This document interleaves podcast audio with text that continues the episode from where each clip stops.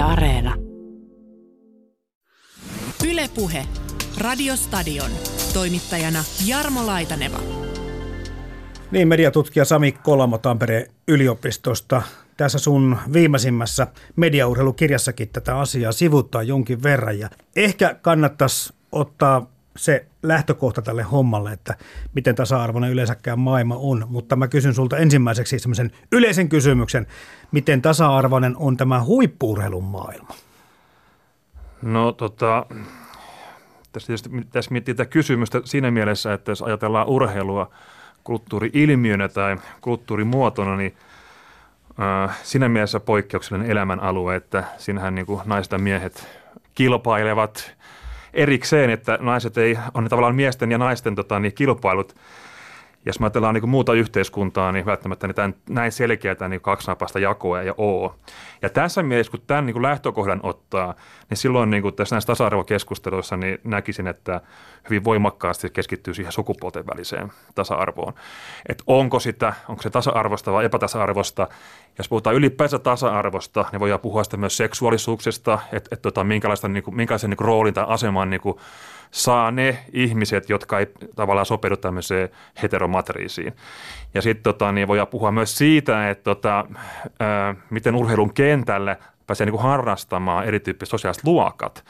Eli tota, niin on, on sellaisia lajeja, jotka on vähän kalliimpia, että tota, niin köyhemmät mm-hmm. nuoret lapset, niillä ei ole mitään mahdollisuutta harrastaa. Eli tämä tasa-arvokeskustelu sitä voi lähestyä monesta suunnasta, mutta urheilussa varmaan niin kuin alleviivaten korostuu nimenomaan tämä sukupuoleen sukupuoleen liittyvät asiat. Ja juuri sen takia, että tota, niin jos ajatellaan niin kuin mediatutkijan näkökulmasta, niin miten voimakkaasti, voimakkaasti niin, tota, niin, medianäkyvyys valtalajien kautta, jotka on niin kuin mieslajeja, ja eikö Yle itse ole tutkineet asioita, että 25 prosenttia suurin piirtein urheiluruudun lähetyksistä niin käsittelee naisurheilua. Et se on mm. niin kuin huomattava, huomattava niin kuin ero miesurheiluun.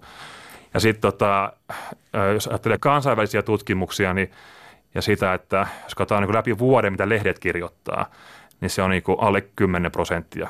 Niin kuin se on vähän. Se on, niin kuin, se on niin kuin naisurheilu. Että tätä voi tätä tasa-arvoa tai epätasa-arvoa niin kuin käsitellä – näin ja sitten se miettiä niin kuin alueellisesti Suomessa, Pohjoismaissa, Euroopassa, Etelä-Euroopassa, Yhdysvalloissa niin edelleen. Varmaan eroja syntyy ja sitten myös lajikohtaisesti, että mihin, me, mihin suuntaan me lähdetään tätä keskustelua viemään sitten. No nyt on sitten jälleen kerran olympialaisissa talvisellaisissa hiidetty ja suomalaisnaiset ovat menestystä saaneet, niin tulee ainakin mieleen tuo hiihto, että se kyllä saa palsattilaa kohtuullisen hienostikin ja Joo. jopa joskus enemmänkin kuin miesten urheilu. No kyllä on, se näin on, mutta, mutta se on nimenomaan niin, niin että silloin kun on megatapahtumat ja koko maailma, globaali maailma keskittyy katsomaan niitä, niin megatapahtumat on poikkeus tästä, mitä mä äsken sanoin. Eli megatapahtumissa sekä naiset että miehet saa tasa-arvoisesti median näkyvyyttä.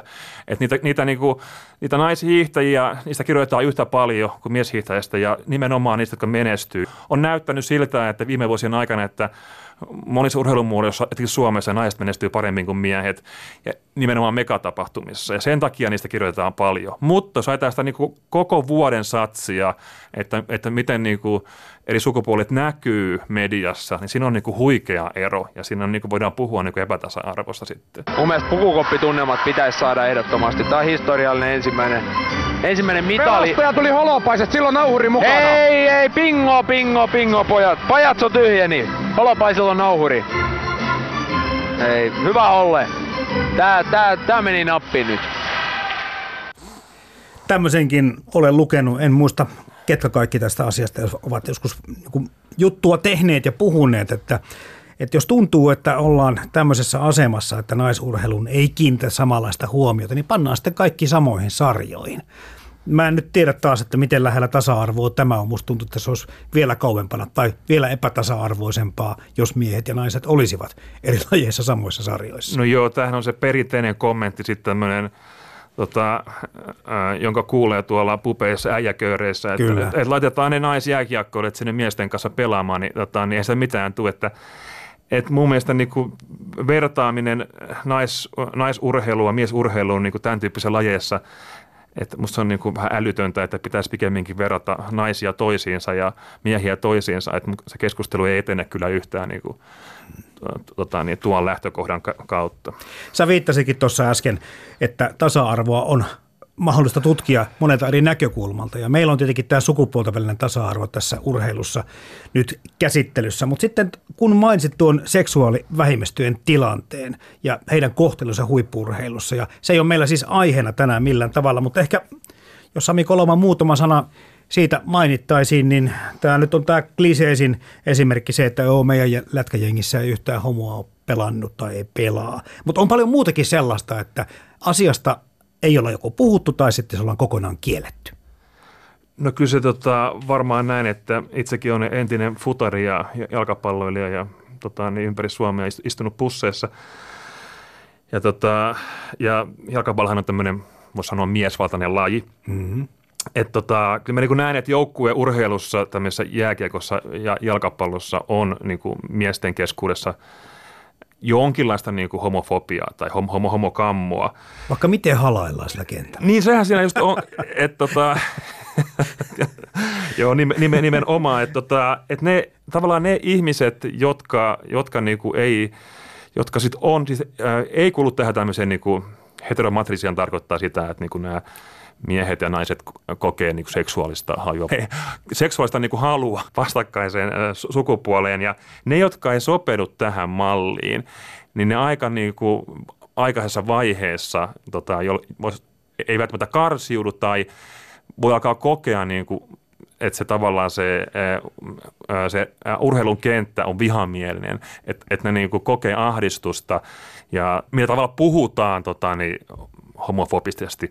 Nyt mä oon jonkun verran seurannut tuota e-sportsia ja siellähän niin kuin striimataan niitä pelejä.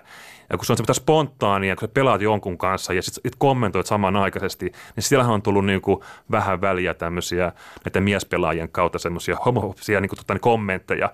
Eli, ja, ja sitten nämä pelaajat on saanut niin kuin sanktioita ja rangaistuksia niistä, että et, tota, spontaani tilanne, pelitilanne on käynnissä ja sitä striimataan, sieltä saattaa niin kuin, aina, aina niin kuin, luiskahtaa, se luiskahtaa esiin tämmöiset, niin kuin, tämmöiset niin kuin homokammoiset kommentit.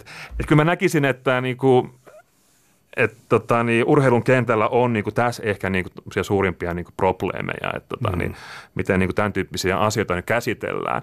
Nyt tietysti tulee, niin kuin, tietysti sanoa, ää, poikkeusesimerkkinä on se Perungan pojat tota, niin, lentopallojoukkue, ja se on tämä Chris Watt, joka on kanadalainen tota, niin, lentopallon maajoukkueen, pelaajan, hän on tota, niin, homoseksuaali ja se on niin Perungan pojat teki hänen kanssa sopimuksen, kun hän ei saanut Euroopassa oikein mistään joukkueesta sopimuksesta, sopimusta juuri sen takia, että hän on avoimesti niin homoseksuaali.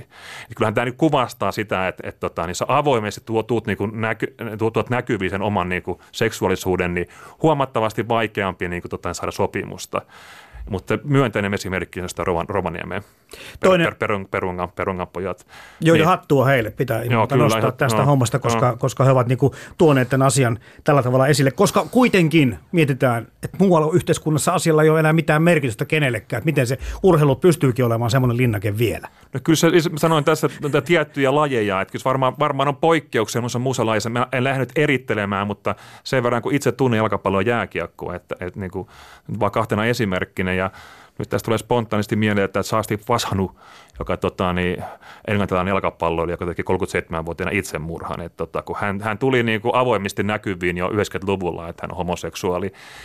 Ja voisi kuvitella, että tota, hänellä on ollut hyvin vaikeaa niin kuin sen, sen niin kuin muun joukkueen kanssa sitten olla, että kun he tietävät, tietävät tämän koko ajan. Että, että mä, niin siis on, on lajeja, on ongelmia, mutta tota, koko kenttää tietenkään en, en osaa tässä arvioida, mutta, hmm. mutta tämä seksuaalivähemmistöjen asema urheilussa on niin kuin aika heikko, näkisin. Lajiliitos täytyy olla sellainen tahto, että jostain lajista tehdään molempien sukupuolien laji. Sillä täytyy olla osoitettu asiaan resursseja, eli käytännössä rahaa, koulutusta ja valmennusta pitää olla sellaisia perheitä, sellaisia lapsia, jotka haluaa harrastaa sitä lajia. Ja lisäksi pitää löytää vielä seuroja, joissa on vapaaehtoisia puuha-ihmisiä, jotka haluaa edistää sitä lajia sekä tytöille että pojille. Tasa-arvoon tietenkin liittyy tämä seksuaalinen ahdistelu. Kulttuurielämän puolella oli tämä MeToo-kampanja. Hyvä, jatkukoon. MTVn tulosruudun haastattelussa naisten jalkapallomaajoukkueen entinen päävalmentaja Reima Kokko väitti, että seksuaalinen häirintä on juurtunut syvälle suomalaiseen naishuippuurheiluun. Kokko kertoi tulosruudussa, että seksuaalista häirintää on esiintynyt naisten jalkapallon maajoukkuessa. No vielä vakavammasta toiminnasta on kyse Argentiinassa. Siellä Independiente jalkapalloseurassa paljastui alaikäisiin kohdistunut hyväksikäyttövyyhti, jossa seurassa toimineet aikuiset ovat käyttäneet seksuaalisesti hyväksi ainakin seitsemää junioripelaajaa. No, näitä siis alkaa tulla esiin, mutta voisiko urheilun puolelta lähteä, saada alkunsa oma samantyyppinen MeToo-kampanja kuin kulttuurielämän puolella on tapahtunut? Kyllähän sitä on tehty tämmöisiä kyselytutkimuksia ja ehkä vähän haasteeltukin eri niin kuin lajiryhmiä, että, ja, ja niin kuin, ni, niiden perusteella niin kuin on esiinty seksuaalista häirintää, muun muassa yleisurheilussa ja voimistelussa on joitakin esimerkkejä. Ja sitten tietysti myös, jos katsoo näitä rikostuomioita ja niitä istuimia, näitä juttuja on käyty läpi siellä, mutta nehän ei välttämättä sitä ole tullut mediaan. Et, et tota, asioita on niinku ratkottu ja vatvottu niinku eri, eri suunnissa, mutta tota, mut nythän tämä Suomen ä, urheilun eettinen keskus aikoo niin kuin tutkia asiaa ja ottaa selvää siitä, että miten paljon seksuaalista häirintää ylipäänsä on sitten tota, niin, urheilun eri kentillä. Ja tämä on minusta hyvä avaus, mutta toisaalta miten he tutkivat sitä asiaa, millä lailla ja saavatko he, niin kuin, mikä tyyppisiä vastauksia he saavat, että mä näkisin, että näissä aiheissa on aika, aika arkoja aiheita, että tavallaan se MeToo-kampanjahan on sen tyyppinen, että siinä on niinku porukka yhdessä lähtenyt niinku kampanjoimaan, siinä on niinku monta henkilöitä, jotka on niinku samanaikaisesti tullut esiin, mutta yksittäisen ihmisen jossakin tietyssä seurassa, jossa vaikka on sen tyyppinen mies valmentaja, joka käyttää hyväksi näitä tota, niin, urheilijoita, niin on aika vaikeaa tulla sen asian kanssa esiin, että tavallaan se todistamisen taakka – voi sitten kääntyä niin kuin sitä ihmistä vastaan. Että MeToo-kampanja nimenomaan se ryhmän paineen kautta ja nimenomaan se median julkisuuden kautta, että mediakin myös kirjoittaa sitten niin tosissaan niistä asioista. Että mediahan ei ole mikään niin kuin oikeuslaitos, mutta he voivat niin kuin, tuoda niin kuin näkyviin tämmöisiä asioita, että, jotka sitten niin kuin, vaikuttaa niin voimakkaasti, että nämä henkilöt saa sitten menettää työpaikkansa tai eivät saa enää valmentaa. Joo, medialla on kyllä tässä, kun puhutaan tästä tasa-arvostakin, niin sillä on kyllä suuri merkitys ja rooli että miten nämä asiat menee tai pitäisi mennä. Tässä mediaurheilukirjassasi tosiaan peilaat tätä huippuurheilua ja sen maailmaa ja ilmiötä nimenomaan median kautta. Ja, ja tätä naisurheilijoita koskevaa uutisointia on tutkinut myös Annu Kaivosaari. Hän on huomannut, että mediassa tilanne on kyllä parantunut. Yle puhe. Annu Kaivosaari, sun väitöstutkimus Lempeä Lyydia ja voimakas Björken liittyy siis naisurheiluun. Mitä tarkemmin sanottuna tutkit? Joo, eli mä oon tässä väitöskirjatutkimuksessa tutki, tutkinut naishiihtäjiin kohdistuvaa uutisointia ja urheilulehden teksteissä. Ja mun ajanjakso oli melko pitkä, reilu sata vuotta, lähtien liikkeelle vuoden 1905 teksteistä ja sitten viimeiset tekstit on vuodelta 2010. Ja mulla oli oikeastaan kaksi semmoista keskeistä teemaa, mitä tutkin. Ensinnäkin sitä, että miten nämä naishiihtäjät kuvataan näissä kirjoituksissa ja sitten, että miten se kirjoittelu on muuttunut tämän reilun sadan vuoden ajanjakso aikana. Totta kai tasa-arvo on parantunut, mutta mitä huomioita tämän sadan viiden vuoden aikana voisi sanoa yleisesti, että on tapahtunut?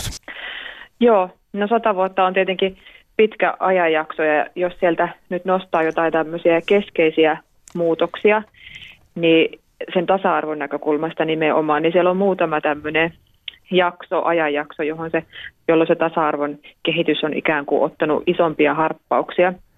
Et, et kun siinä alkuosan teksteissä naishiihtäjät uutisoitiin vielä aika epämääräisesti, kiinnitettiin huomiota hyvin pitkälti heidän tämmöiseen ulkonäköön ja naiselliseen olemukseen ja, ja sitten myös kuvailtiin heidän semmoista kompurointia ja heissä tehtiin vähän semmoisia koomisiakin hahmoja, niin sitten kun rupesi 1950-luvun lähestymään ja aika, jolloin naishiihtoa alettiin ajaa osaksi olympialaisten urheilua, niin siinä vaiheessa se kirjoittelukin sit selvästi muuttu. Ensinnäkin alettiin kirjoittaa paljon enempi naisista ja myös heitä alettiin kuvaamaan vähän tämmöisinä jo vakavammin otettavina urheilijoina.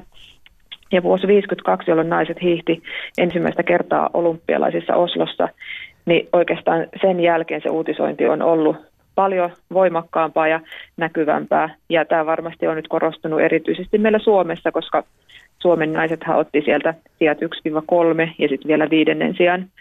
Niin myös suuri yleisö alkoi näkemään heidät myös mitallikandidaatteina, jotka voi tuoda niitä kansakunnalle tärkeitä mitalleita ihan miesten tavoin, joskaan ei vielä, vielä silloin ehkä ajateltu, että nämä naisten saavuttamat mitalit olisi yhtä arvokkaita kuin miesten. Mutta tämä 50-luku on yksi merkittävä käännekohta ja oikeastaan semmoinen toinen tasa-arvon näkökulmasta merkittävä ajanjakso sijoittuu sitten tänne myöhäisemmille vaiheille lähtien sieltä noin 90-luvulta ja jatkuen sitten tänne 2000-luvun puolelle, josta tämmöinen ammattilaistumiskehitys alkoi ja alkoi näkymään myös naisurheilu- ja naishiihdon keskuudessa. Marja-Liisa Kirvesniemi on tämmöinen ensimmäinen varsinainen ammattilaisesti valmentautuva naishiihtäjä. Ja, ja hän niissä teksteissä kyllä näkyy myös voimakkaasti. Ja sitten samaan aikaan, jos mietitään tavallaan yhteiskunnallisia muutoksia, niin tämmöinen yleinen tasa-arvokeskustelu on voimistunut ja naisten asemaan on alettu kiinnittää hirveästi huomiota ja, ja samalla sitten taas naisihanteet on muuttunut, jotka tänä päivänä tukee hyvin vahvasti tämmöistä urheilevaa naista. Niin kaiken tämän niin kuin yhteen kietoutumana ikään kuin nämä viimeiset muutamat kymmenet vuodet tässä ajanjaksossa, niin on ollut semmoista voimakasta tasa-arvokehitystä myös. Tämä on jännä ajatella Annu Kaivosaarista asiaa kokonaisuutena niin, että silloin kun todella kun puhut tuosta, että naiset pääsivät olympialaisiin miesten tavoin, tai sitten ruvettiin valmistautumaan ja harjoiteltiin kuten ammattiurheilijat miesten tavoin. Eli tässä on niin kuin molemmissa näissä selkeissä parannuskohdissa historiassa, niin tarkoittaa sitä, että silloin kun tasa-arvoa aletaan kunnolla ajamaan, nämä oli nyt nämä esimerkit, niin silloin ne tilanteet niin kuin muuttuu myöskin mediassa. Joo, Kyllä ehdottomasti, että, että tavallaan naisurheiluutisointia ei voida tarkastella itsestään, mm. vaan siellä urheilun sisällä, vaan, vaan se on hyvin paljon niin kuin lähtöisin siitä, että mitä yhteiskunnassa kulloisenakin aikana tapahtuu. Että tavallaan, että pitää ottaa huomioon semmoinen hyvin laaja perspektiivi. Tietenkin sitten voi olla, että mediassa ja toimittajissa on tämmöisiä omanlaisiaan erikoistumisia ja niin poispäin, mutta voitko sanoa, että miten hyvin toi medianäkyvyys naisurheilun osalta korreloi sitten mediassa todellisuuden kanssa? No kyllä varmasti. Kyllä se media aina välittää kuvaa siitä kulloisestakin tilanteesta ja selvästi niin kuin ne yhteiskunnalliset asenteet ja yleisön asenteet ja urheilukulttuurin sisällä vaikuttavat vaikka valmentajien ja urheilujohtajien asenteet, niin on sitten heijastunut hyvin voimakkaasti siihen mediaan. Että, että median pyrkimyksenähän on aina tarjota sitä, mikä kulloinkin kiinnostaa. Ja siinä vaiheessa, kun yleisöä alkaa kiinnostaa ja naisurheilu otetaan vakavammin, niin, niin se myös nousee esille. Mutta toisaalta taas medialla on myös mahdollisuuksia nostaa jotain marginaalissa olevia ilmiöitä esille ihan uudella tavalla ja saada sitä kautta myös yleisö kiinnostumaan. Kyllähän urheilu edelleen miesten maailman pääosin on. Toki muutos on tapahtumassa ja on sellaisia tunnustettuja hyviä naisten, naisten lajeja, ampumahiihto, perinteinen hiihto, yleisurheilu, tennis, jotka kyllä urheiluyleisö on hyväksynyt läpi maailmaa. Mutta uskon, että kun nämä suomalaiset hyppäjät, Julia Kykkänen tai muu, tulee ottaa henkilökohtaisesti menestystä, niin ky- kyllä meitä kansalaisia rupeaa kiinnostamaan myös naisten mäkihyppyä. Mutta jos mietin nyt tätä omaa tutkimusaineistoa ja naishiihtoa, niin varmasti tämän lajin osalta voidaan ajatella, että se medianäkyvyys on heijastanut hyvin vahvasti sitä, sitä tasa-arvoasemaa, mikä kullonkin on, on laajemmasti vallinnut. Tässä sun tutkimuksessa Annu Kaivosaari selvisi se, että naisurheilijoita on nimenomaan vähätelty. Mikä oli se tyyli, eli minkälaisia olivat nämä vähättelyn tavat, sitten kun puhutaan sitä, mitä urheilevista naista kirjoitettiin? No perinteisesti hän urheiluutisointia kritisoidaan just siitä, että nais, naisurheilua niin sanotusti trivialisoidaan, eli vähätellään. Mm-hmm. Ja niitä keinoja, mitkä myös tässä omassa tutkimusaineistossa, siellä tutkimusaineiston alkuajan teksteissä oli esillä, niin oli ensinnäkin tämä ulkonäköön huomion kiinnittäminen. Ja varsinkin alkujaksosta, niin se ulkonäköä tuotiin esiin pelkästään tämmöisen niin kuin perinteistä naisnormia myötäilevien ilmausten kautta. Eli tuotiin vahvasti esiin sitä, että, että naishiihtäjä on kaunis ja hän on naisellinen ja hän elehtii ja liikkuu hyvin pehmeästi ja, ja siihen naisnormiin sopivasti koska ehkä pelättiinkin sitä, että, että nyt tämmöiselle miesten alueelle astuvat naiset jollain tavalla rikkoo sitä sukupuolisopimusta ja vaikuttaa niin kuin muistuttaa liikaa miehiä ja tulee sinne miesten alueelle. Sitten tämmöinen niin kuin epäolellisiin asioihin huomion kiinnittäminen, eli kirjoitetaan kaikesta muusta kuin urheilusta. Tuodaan esiin vaikka harrastuksia tai jotain mieltymyksiä tai kirjoitetaan perheenjäsenistä tai, tai aika usein tehtiin myös sitä, että korostettiinkin sitä miesvalmentajan roolia tai, tai oman isän esimerkkiä hiihtäjänä ja valmentajana. Yksi semmoinen teema on toi äitiys. Se oli vaan tavallaan mun tutkimuksessa ehkä ainut semmoinen sukupuoleen liittyvä asia, mikä, mikä näyttäytyi vielä siellä lopussakin, mutta, mutta kun mä en tehnyt tulkintaa, että se olisi tullut, tullut niin kuin mitenkään naisia vähättelevästi, vaan ennemminkin toisinpäin. Öö, niin kun, jos mietitään naisen biologiaa ja miehen biologiaa, niin, niin ihan eri tavalla se vanhemmaksi tuleminen vaikuttaa just urheiluun kuin muilla elämäalueilla, että joku poliitikko tai viihdealan taiteilija nainen voi aika nopeastikin raskausajan ja synnytyksen jälkeen palata tekemään sitä työtä ja sen, ja sen raskausajan niin kuin valmistautua siihen, mutta urheilussa siihen väkisinkin tulee sitten semmoinen pieni stoppi. Ja sitten yksi semmoinen tosi leimallinen piirre, ei ihan alkuajanjakson teksteille, mutta siinä 20- ja 30-luvuilla esiintyi hyvin voimakkaasti tämmöistä niin kuin koomisen naisen kuvailua. Ja kerrottiin siitä, kuinka nainen kompuroi ladulla, kaatuilee, eksyy vahingossa ladulta väärälle ladulle, eli ei osaa esittää oikeita reittiä, tai rikkoo suksensa ja sauvansa, tai pökertyy maalin tullessaan. Niin tämmöisiä piirteitä. No miten toi tytöttely? Ehkä nykyään ollaan jo päästy vähän eroon, mutta miten paljon sitä tapahtui tuolla historiassa? No ihan siis todella merkittävästi tytöttely oli esillä näissä alkuajan teksteissä. Ja oikeastaan se oli tosi lehimallista, että, että naisista harvoin puhuttiin naisista tai saatikaan hiihtäjistä, vaan ne oli aina tyttöjä tai tyttösiä tai tyttäriä, neitoja, neitokaisia tai käytettiin jotain tämmöisiä vastaavia termejä. Ö, mutta sitten tosin kyllä näihin loppuosan teksteihin tultaessa niin tämä tytöttely sieltä katosi oikeastaan kokonaan. Nykyaikanakin huomaa sellaisen eron, että miesheitteistä pikkusen helpommin sukunimeä käytetään ja sitten naisista taitaa luiskahtaa tuo etunimi sitten myöskin tuttavallisemmin mukaan. Näkyykö tämmöisiä merkkejä tai eroja sun tutkimusaineistossa?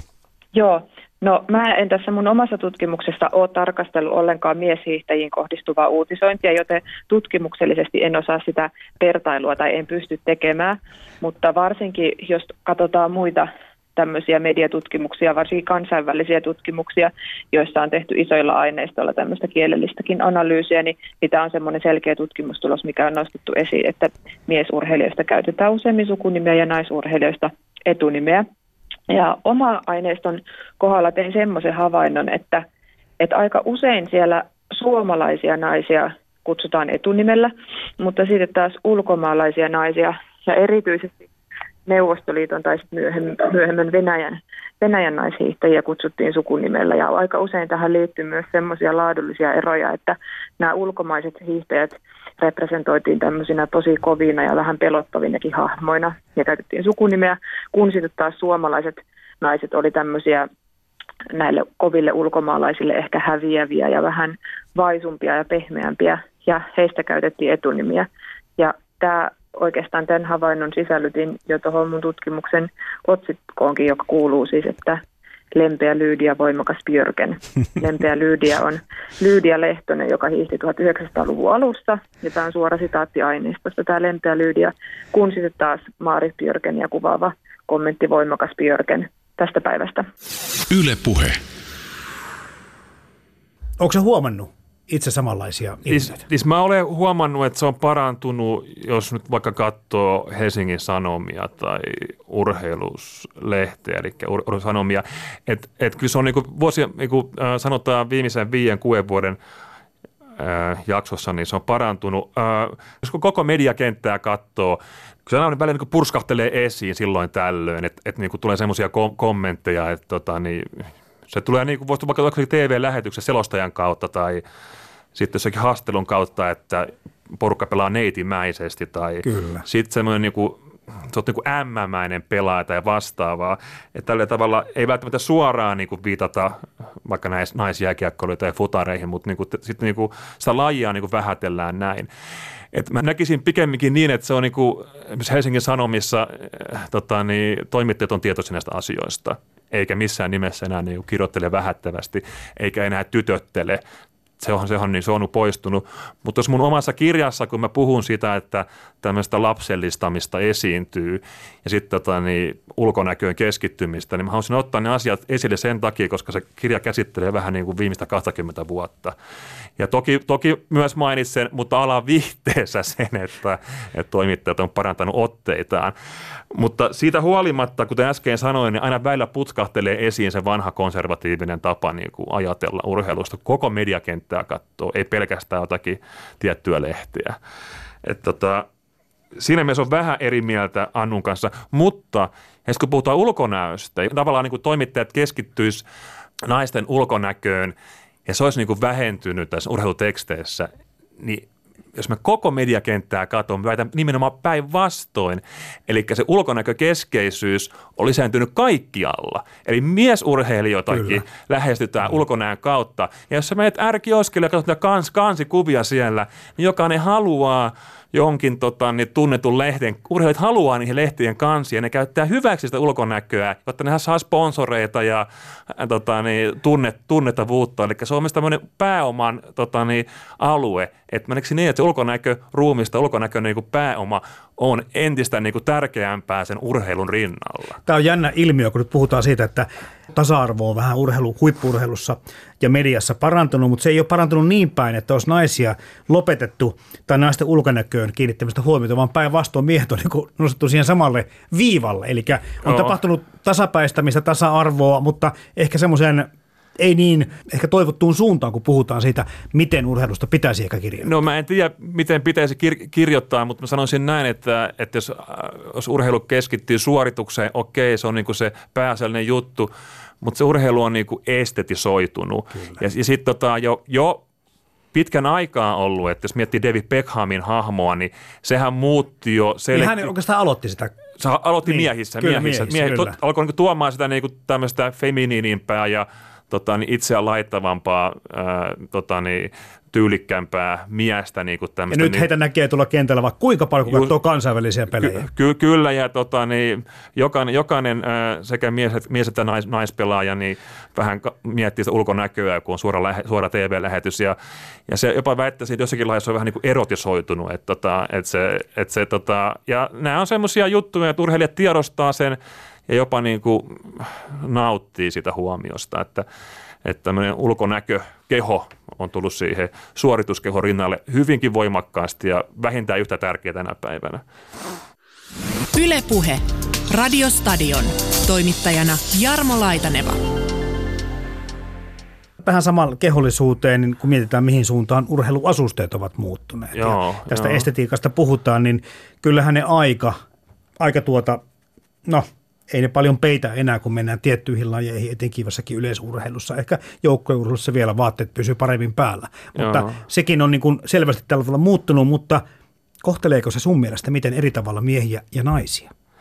No tähän vaatetusteollisuuteen on niin tarkkaan tota, niin huomiota kiinnittänyt, mutta tietysti mä näen muistan nämä ihonmyönteiset asut, kun ne tuli yleis, mm. yleisurheiluun. On nykyään futiksessakin. Kyllä on. Joo. joo, ne paidat on nimenomaan niin tiukkoja, että ne pelaajat, kun tulee, kun tulee niin kuin, katso just tota, niin itse asiassa mietitään asiaa, katsoin nyt Champions League peliä, tuli vaihossa pelaaja, kun se veteli sitä paitaa niin kuin alaspäin. Et se oli niin tiukka, että se niin kuin, otti kiinni tähän tota, niin näihin rintalihaksiin. Että, et, et tehdään niin semmoisia hyvin hengittäviä, mutta tiukkoja paitoja.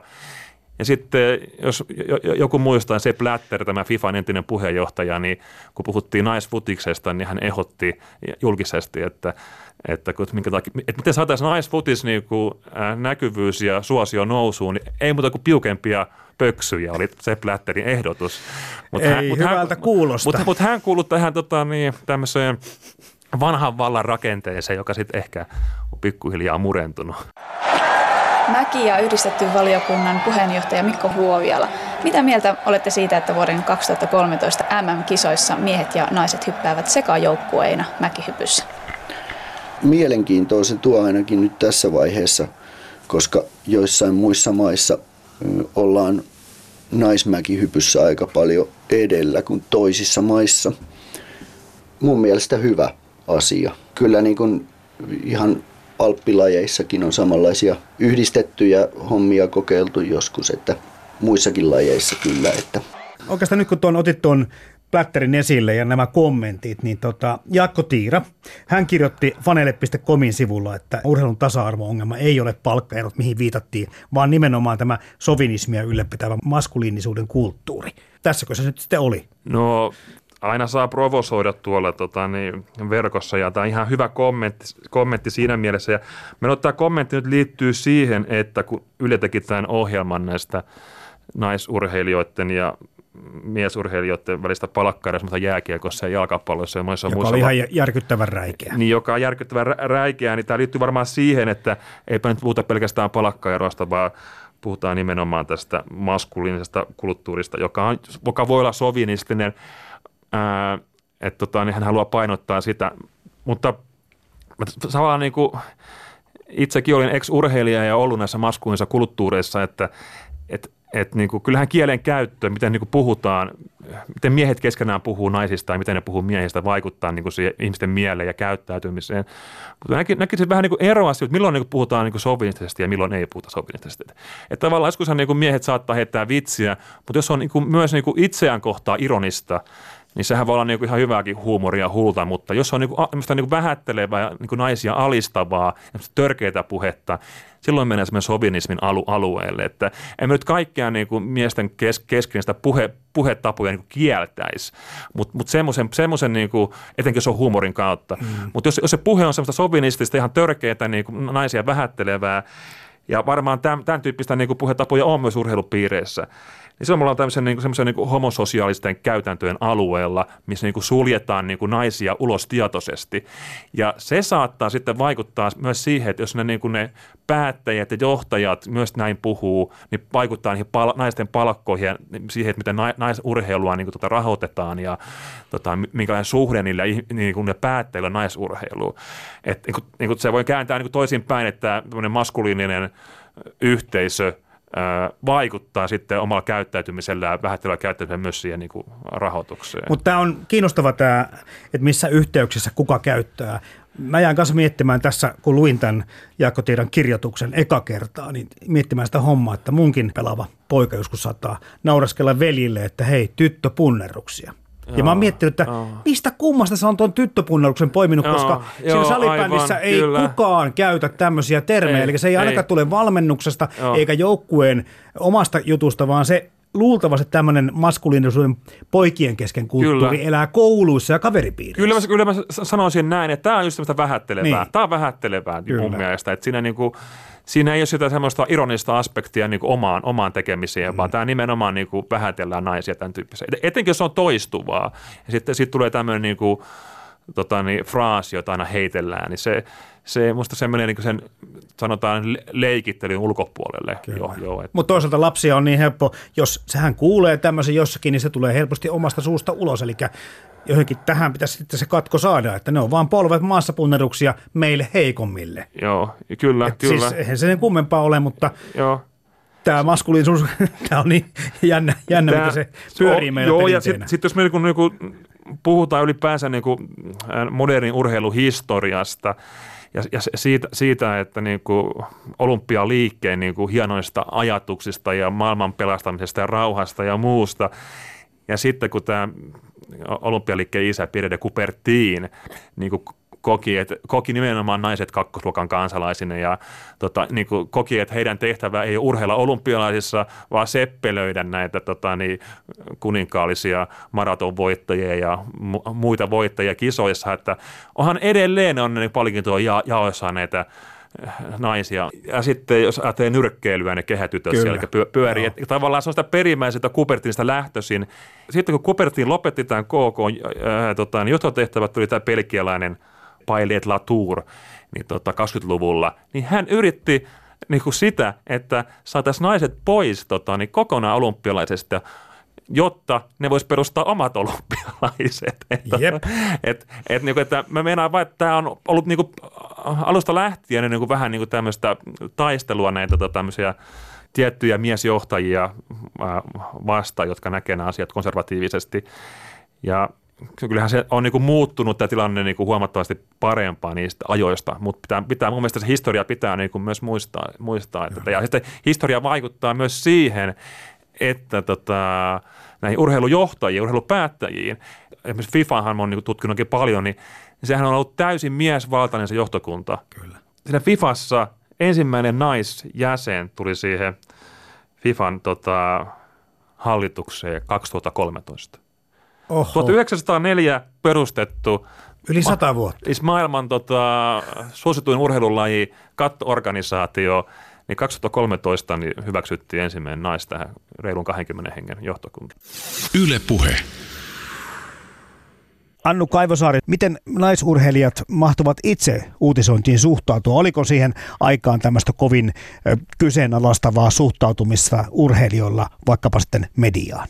No sitä pitäisi varmasti kysyä näiltä urheilijoilta itseltään, että en osaa suoraan sanoa tuota, että miten he kokevat niin kuin median esitykset, mutta onhan nämä 50- ja 60-luvun suomalaiset naisolympiahiihtäjät useissa eri yhteyksissä todenneet, että, että se semmoinen yleinen arvostus heitä kohtaa oli selvästi vähäisempää vaikka näillä kisamatkoilla ja leireillä, että, että miehiin keskityttiin enemmän kuin naisiin.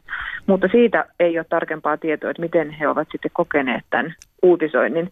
Mutta ehkä ehkä tavallaan se on ollut se semmoinen ajankuva, että kaikki on vähän hyväksynytkin sen, että naishiihto on ja naisurheilu ylipäätään heikommassa asemassa. Ja sitten se on näkynyt siinä mediakirjoittelussa, eikä siihen ole osattu silloin vielä puuttua. Joskin tänä päivänä siihen sitten kyllä hyvin herkästi jo puututaan. Kyllä. Naisurheilututkija Annu Kaivosaari, toki me tiedämme sen, että naisurheilulla on monessa lajissa paljon lyhyempi historia kuin miesurheilussa tai yleensäkin tässä urheilussa sen lajin osalta. Mutta minkä verran tästä mahtaa vaikuttaa tai on vaikuttanut siihen, että naisurheiluun ei ole suhtauduttu ehkä samalla vakavuudella? Joo, no kyllä siis sillä historialla on ihan hirveän iso merkitys. Että saadakseen sen asema ja se arvostus urheilusta ylipäätään, niin tarvitaan sille naisten tekemiselle historiaa, mutta toinen, mitä tarvitaan, niin sitten myös menestystä. Että omassa tässä aineistossa huomasin sen, että kun oli muutama vuosikymmen jo eletty sitä kilpaurheiluaikaa ja naiset oli sinne alun perinkin jo tulleet miesten rinnalle, niin, niin sitten kun se tavallaan se alkoi olla jo tuttu ilmestysladulla se nainen, niin sitä ei tarvinnut enää kyseenalaistaa, vaan se sai hiihtää siellä niin kuin miehet tai miesten mukana. Mutta erityisesti sit vasta siinä vaiheessa, kun sitä menestystä myös alkaa tulla, niin semmoinen niin vielä vakavampi, vakavammin otettava arvostus saavutetaan. Ja varmasti tää, tätä voidaan tarkastella sitten tänä päivänä taas muiden lajien osalta, että sellaiset lajit, jotka on naisille vielä, vielä aika nuoria, niin niiden kohdalla se arvostus ei ole läheskään samanlaista kuin miesurheilun kohdalla, vaikka mäkihyppy voisi olla tästä hyvä esimerkki. Mutta sitten taas taas esimerkkeinä vaikka paini ja nyrkkeily, jotka nojaa tämmöisiin hyvin niin kuin ehkä maskuliiniseenkin maaperään ja joita on pidetty perinteisesti hyvin miehi, miehisinä lajeina, niin ovat olleet jonkin aikaa virallisia olympialajejakin naisille. Ja sitten kun Suomessa on tullut menestystä näissä, niin selvästi se lajin asema on sitä kautta sitten kehittynyt. Sä tutkit nimenomaan näitä urheilulehden tekstejä ja urheilulehdellä on aika pitkä ja tämmöinen ansiokas historia. Mahtooko se yhtään poiketa sitten, miten muut mediat, ennen kaikkea lehdistö, otti kantaa naisurheiluun tai uutisoi sitä tai kirjoitti siitä? No joo, ja kyllä mun oma veikkaus olisi se, että varsinkin mitä pidemmälle tässä ajanjaksojen välisessä tarkastelussa tullaan, niin, niin sitä enemmän se urheilulehden linja poikkeaa muista lehdistä.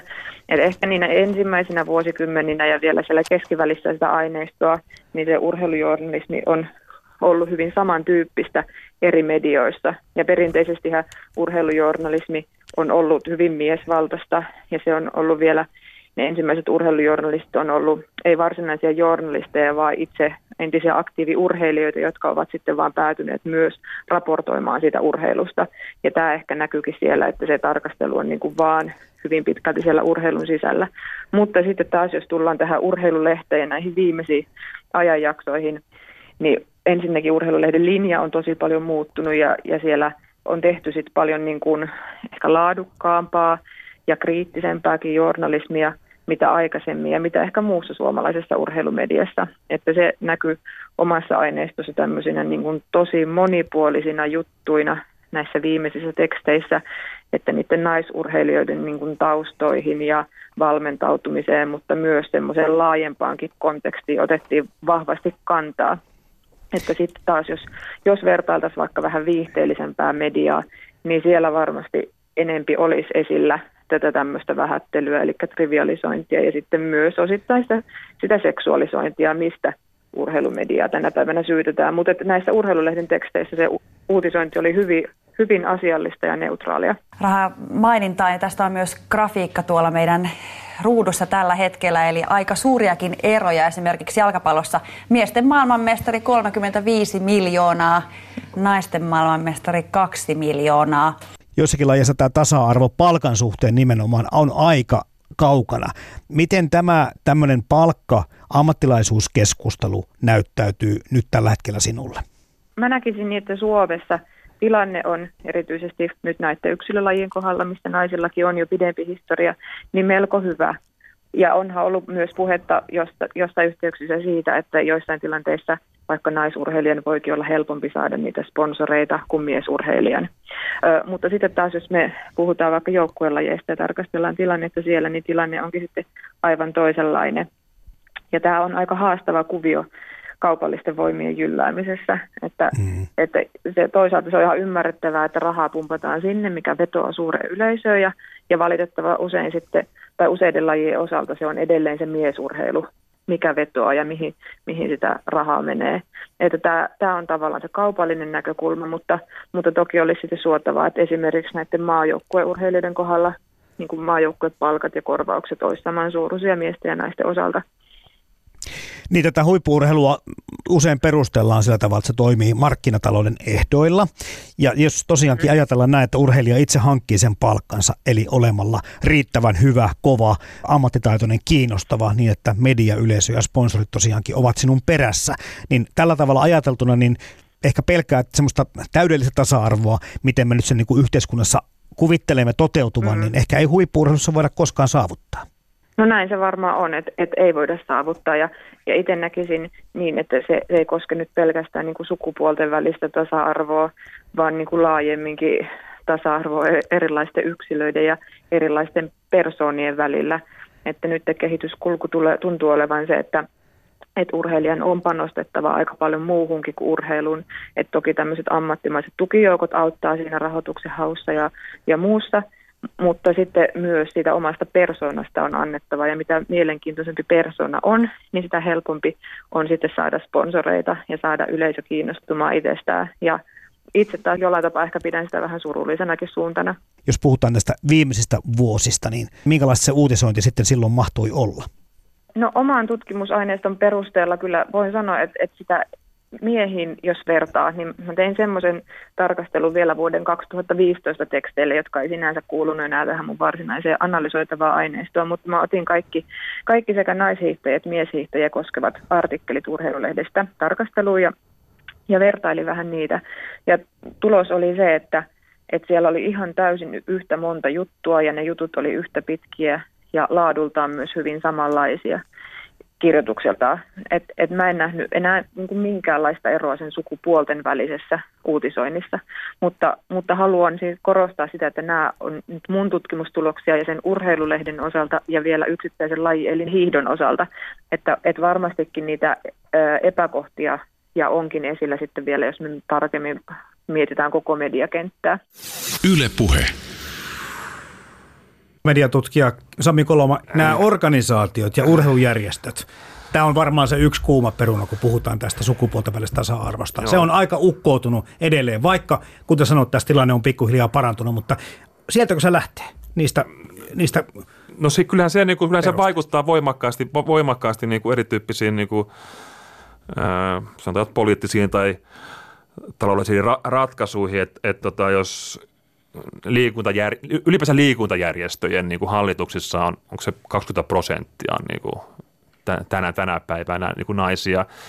Ja tota, niin ylipäänsä urheilujohtajia on huomattavasti vähemmän kuin mie, miehiä. Niin, ja sitten ajatellaan sitä, että, että niin kuin lakisääteisesti ei saisi olla niin kuin sukupuolista syrjintää. Että se liittyy tämä tasa-arvolakiin, että, että tota, niin, se pitäisi olla mahdollisimman tasa-arvosta, niin eihän, sehän ei toteudu näitä. No ei sinne u- se, se, ei toteudu urheilu- ja liikuntajärjestöissä, ei missään nimessä. Tietenkin nämä järjestöt ja organisaatiot, kisasellaiset, ovat sitten asia erikseen. Ja tässä äsken jo puhuttiinkin tästä palkkavertailusta, eli suomalaisen naisen euro huippuurheilussa laskelmien mukaan kolme senttiä. Tämän selvityksen siis toteuttivat Yle Urheilu, NRK ja SVT. Se oli minusta erinomainen, erinomainen avaus Yleltä, että otti tämän, tämän asian esille ja mä oikein niin kuin nautin, koska se oli niin provokatiivinen niin kuin lähestymistapa niin ne pylväineen ja dia, diagrammeineen. Ja jos sitä asiaa niin kuin ajattelee nimenomaan huippurheilun kautta, niin silloinhan me niin kuin, meidän pitää niin kuin katsoa sitä koneistoa. Ja se koneistohan on niin kuin media, sponsorit ja urheiluorganisaatiot. Tämä on se, mikä niin kuin tekee yhteistyötä, joka tekee niitä kultaisia käden puristuksia, jotka rahoittaa asioita, sopii asioista, sopii peli niin kuin tavallaan aikatauluista, mahdollistaa sen, että minkälaisia palkkoja jaetaan. Että se niin kuin tavallaan tässä niin kuin rakenteessa organisaatiot, media, sponsorit, että siellä kaikissa pitäisi tapahtua semmoisia liikahduksia, että saataisiin niin naisurheilussa palkat samalla tavalla kuin vaikka naistenniksessä, joka oli tota jo joka on ollut pitkään jo suosittua, on medioitua, siellä on sponsorit mukana. Toki se on enemmän yksilölajia, että joukkueurheilussa on vaikeampi ehkä niin kuin tehdä muutoksia, mutta että et niin kuin miettii Martina Navratilovaa ja Chris Everett Lloyd – 70-80-luvulla pelasi pelejä, niin nehän oli niin tosi suosittuja matseja ja ne oli tämmöisiä niin megatähtejä, jotka toi niin sen toisa lajia näkyviin aikakautena, jolloin vielä raha ei ollut niin hirveän tärkeää. Ja sen jälkeen niin on tullut uusia, uusia staroja naistennikseen ja niin edelleen. Että, tota, niin, että se on niin kuin mahdollistanut sen, että ne palkat on korkealle. Että se on niin kuin, mä näkisin, että se on täällä nimenomaan täällä mediasponsorit ja organisaatiot niin kuin siellä, jos, jos siellä tapahtuu muutoksia, jos niin kuin enemmän medioidaan, enemmän tulee niin kuvavirtaa, enemmän kirjoitetaan, tulee, tulee rahoittajia mukaan ja nimenomaan sitten urheiluorganisaatiot myöskin niin kuin, tekee muutoksia, niin siinä, siinä niin kuin voi tulla nitkahduksia sitten siihen suuntaan, että palkat myös nousee naisurheilussa. No yksi sitten, kun toit tässä mediatutkija Sami Koloma esille tuon Tenniksen, niin jäi miettiä semmoistakin, tai välähti mieleen, että Wimbledonissa aivan samalla tavalla kohdellaan kyllä – tai monessa muussakin tämmöisessä isommissa tennisturnauksessa, niin siellä okei, monta kertaa se naisten finaali on ensin kyllä. ja sitten lopulla on miesten finaali. Että sinne pikkusen tehdään sitä grande finaalia lasketaan niin, Mutta silti kuitenkin niin tarkoitan, että parhaille suorituspaikoille päästään. Kyllä. Ja ihan samoille päiville päästään. Eli Joo. tässä on enää pieniä heittoja siinä, miten epätasainen tilanne on. Mutta sitten... Mites Eeva, nyrkkeilyssä kuinka suuri ero on miesten ja naisten maailmanmestarilla?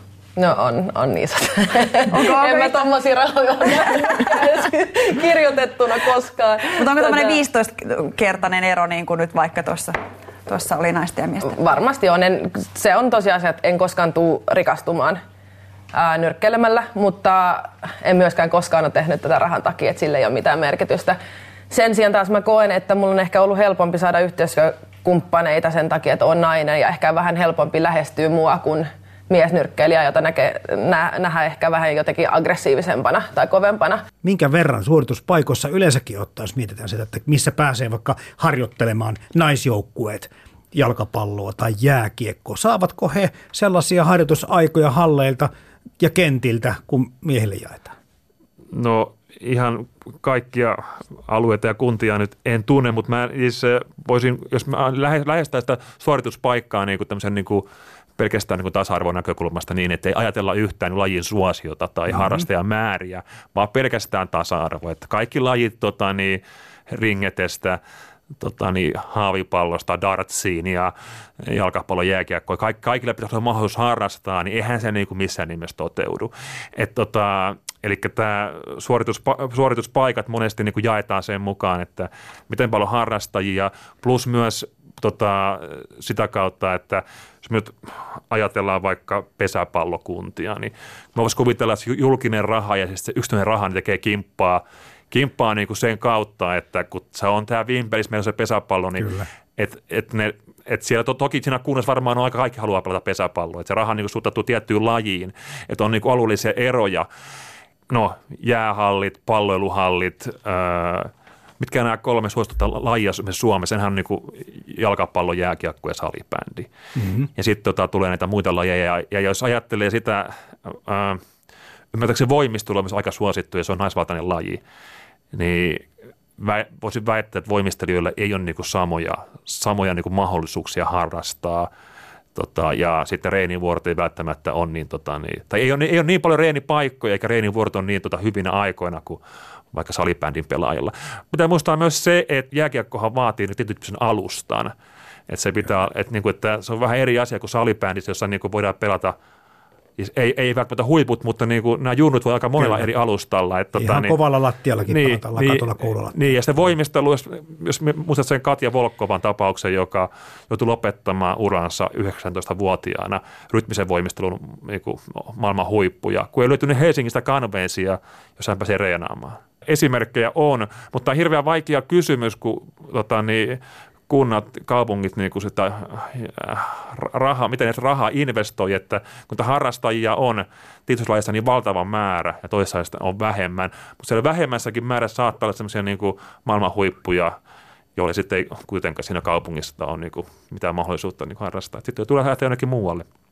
Sitten kun tuossa jo vilahti myöskin tässä puheessa Sami Kolama, tämä yksilöurheilu ja joukkueurheilu. Taitaa olla niin, että näissä, kun puhutaan maailman huipuista, niin yksilöurheilussa se ero tasa-arvossa on paljon pienempi, kun sitten mennään tämmöiseen joukkuelajeihin. Mistä nyt puhutaan, jos puhutaan joukkuelajeista, niin kuin äsken sanottiin, että palkkaerothan on niin kuin suuria kaikkialla, kun puhutaan jääkiekosta ja jalkapallosta. Ja sitten yksilölajassa päästään, päästään lähemmäksi ja jos ajatellaan ylipäänsä niin yksilölajeja ja sitten niin nousee semmoisia huippuja kuin Kaisa Mäkäräinen tai Enni Rukajärvi tai tota, niin, Pärmäkoski. Pärmäkoski, mm. niin, tota, niin, kun he ovat niin hyviä ja jatkuvasti menestyvät ja no, rahapalkintoja kisoissa, niin totta kai heidän niin kuin, tämä pankkitili kasvaa siinä, että se palkkataso niin kuin, humahtaa korkealle suhteessa niin kuin riviampumahiihtäjää tai hiihtäjää, joka ei niin hyvin pärjää. Että yksi lajit niin kuin mahdollistaa niin kuin, tämän nousun ryysystä rikkauteen, rikkauteen tota, niin, varsinkin köyhissä maissa, mutta tota, naisjoukkueurheilussa, niin se on niin kuin todella niin kuin vaikeaa. Mm. Epätasa-arvoa aiheuttaa varmaan justiin se, että monissa lajeissa naisten huippuurheilulla ei ole sitten pitkiä perinteitä, ei ole sitä historiaa takana. On aloitettu alusta ja aloitettu ilmeisesti vasta niin kuin, tai monessa lajissa ihan viime vuosina tai muutama vuosikymmen on harrastettu ja sitten alettu tehdä sitä niin kuin huippua, jolloin se taso ei tietenkään voi olla sitä, kun se on vaikka 50 vuoden päästä, jos kaikki hyvin menee. Niin onko tämä käsikädessä myöskin sitten tämä arvostus ja medianäkyvyys ja yleisön kiinnostus siihen, että missä vaiheessa tämmöinen urheilukulttuuri missäkin lajissa on menossa? No kyllä siinä tietysti on, on vaikutusta, koska sitä tämmöistä yleisö- tai fanipohjaa ei sitten välttämättä ole, samassa määrin, määrin että, että Toki voi olla tämmöisiä hardcore-faneja, jotka käy katsomassa kaikki, kaikki niin kuin pelit, pelit paikan päällä, mutta se median välitteisyys synnyttää tämmöisen kuvitelun yhteisön, joka siis äh, näkee jotakin semmoista, äh, tai sanomalehdistö aikaisemmin, että ihmiset niin kuin, tota, pääsee sisään asioihin – että niitä ei tarvitse mennä paikan päälle seuraamaan, vaan ne voi niin mediasta, tuota, median välitteisesti ottaa asioista selvää. Että kun se median välitteisesti niin laajentaa sitä tota, niin, yleisön kenttää ja sitä tietoisuutta, että tota, niin, tämmöinen lajimuoto tai tota, niin, tämmöinen tota, niin, harrastus on olemassa. Ja sitten jos on niin alkutekijöissä vielä, että se vähän niin kuin tota, niin, kupli ja kihelmöi, että se niin kuin ei ole sillä tavalla niin kuin vielä niin kuin organisoitunut niin, niin tämmöiseksi ammattimaiseksi toiminnaksi, niin ja sitten jos, jos ei vielä, vielä ole niin kuin ympäri maapalloa laajasti suosittua, niin että siellä sitten liikkuu, liikkuu pienemmät ra- rahatkin myös, myös niin siinä suhteessa. Nyt ei tullut mitään tiedotusta siitä, että Suomi pelaa parhaillaan Kiinaa vastaan naisten olympiapronssista. Tervetuloa takaisin Big Hat Halliin. 10.06 on pelattu ottelun toista erää ja Kiina-Suomi on edelleen Suomen 2-1 johtolukemissa. Riipi tulee päätyyn. Riipi löytää maalin edestä loistavasti Lankosaaren ja 3-1. Sanna Lankosaari painaa kiekon maaliin. 10.15 pelattu. Ja loist- Me aloiteltiin siitä, että aika paljon urheilussa, huippuurheilussa tasa-arvotilanne mukailee muuta yhteiskuntaa ja päätetään vähän samaan teemaan tämä haastelu mediatutkija Sami Kolma sun kanssa. Mitä sä sanoisit tulevaisuudesta? Nyt näyttää monien merkkien perusteella siltä, että tasa-arvo paranee. Onko sun omat havainnot sen nyt suuntaisia, että tästä asiasta ei tarvitse enää kymmenen vuoden päästä tällä tavalla omaa ohjelmaa tehdä? Urheilu on siinä mielessä poikkeuksena alue, niin kuin, että niin kuin historiallisesti jo katsoen, että niin kuten lähdettiin liikkeelle, että on niin kuin nämä miesten kilpailut ja naisten kilpailut. Mm-hmm. Ja silloin tulee niin kuin se, ja kun miehet, miehet on ollut, ollut miestoimittajia, miesjohtajat ja päättäjät ja muut, niin ne on päässyt niin kuin, tota, niin määrittelemään myös sitä naisten urheilua. Mutta sitten kun ajatellaan koko yhteiskuntaa, niin yhteiskunnassa on myös paljon alueita ja tasa-arvo ei toteudu niin, että miehet on epätasa-arvoisessa asemassa. Eli vaikka se, että ennen kaikkea nuoret pojat syrjäytyy huomattavasti enemmän kuin tytöt niin kuin kouluvaiheessa ja sitten tämä pakkoarmeija miehille ja niin edelleen. Että, on niin kuin, että yhteiskunnassa on niin kuin tasa, epätasa-arvoa niin kuin molempiin suuntiin, mutta urheilussa minusta niin kuin voimakkaammin näkyy se tota, miesten valta suhteessa naisiin. Et mä näkyisin vähän niin kuin eroa, jos puhutaan laajasti yhteiskunnasta ja sitten puhutaan nimenomaan urheilusta, kun tänään on puhuttu. Kyllä. Paraneeko tilanne hyvin? Siis tarvii puhua, koska tasa-arvo on asia, siis siinä on sana, sana arvo. Silloin kun puhutaan arvoista, puhutaan aina moraalisista kysymyksistä, mikä on hyvää ja huonoa ja miten pitää, niin kuin, minkä se päämäärä ja tavoitteita on yhteiskunnassa. Ja aina kun on kaksi henkilöä vähintään kaksi henkilöä. Eihän me koskaan päästä täydelliseen tasa-arvoon. Ja tasa-arvo on ihanne, mitä kohti voidaan mennä. Ja silloin, jos ei koskaan päästä siihen, silloin me ihan, ihan täydellisesti ei koskaan päästä. Jos keskustelu jatkuu niin kuin loputtomiin. Tasa-arvosta keskustellaan aina ei tänään, vaan myös kymmenen vuoden päästä. Ja se voidaan sanoa, että joku asia on muuttunut parempaan suuntaan, mutta sen jälkeen, jälkeen vielä jatkuu se keskustelu. No niin, nyt tulee uutisissa. Ei tullut edellisissä uutisissa. No niin. Ylepuhe. Radiostadion. Toimittajana Jarmo Laitaneva.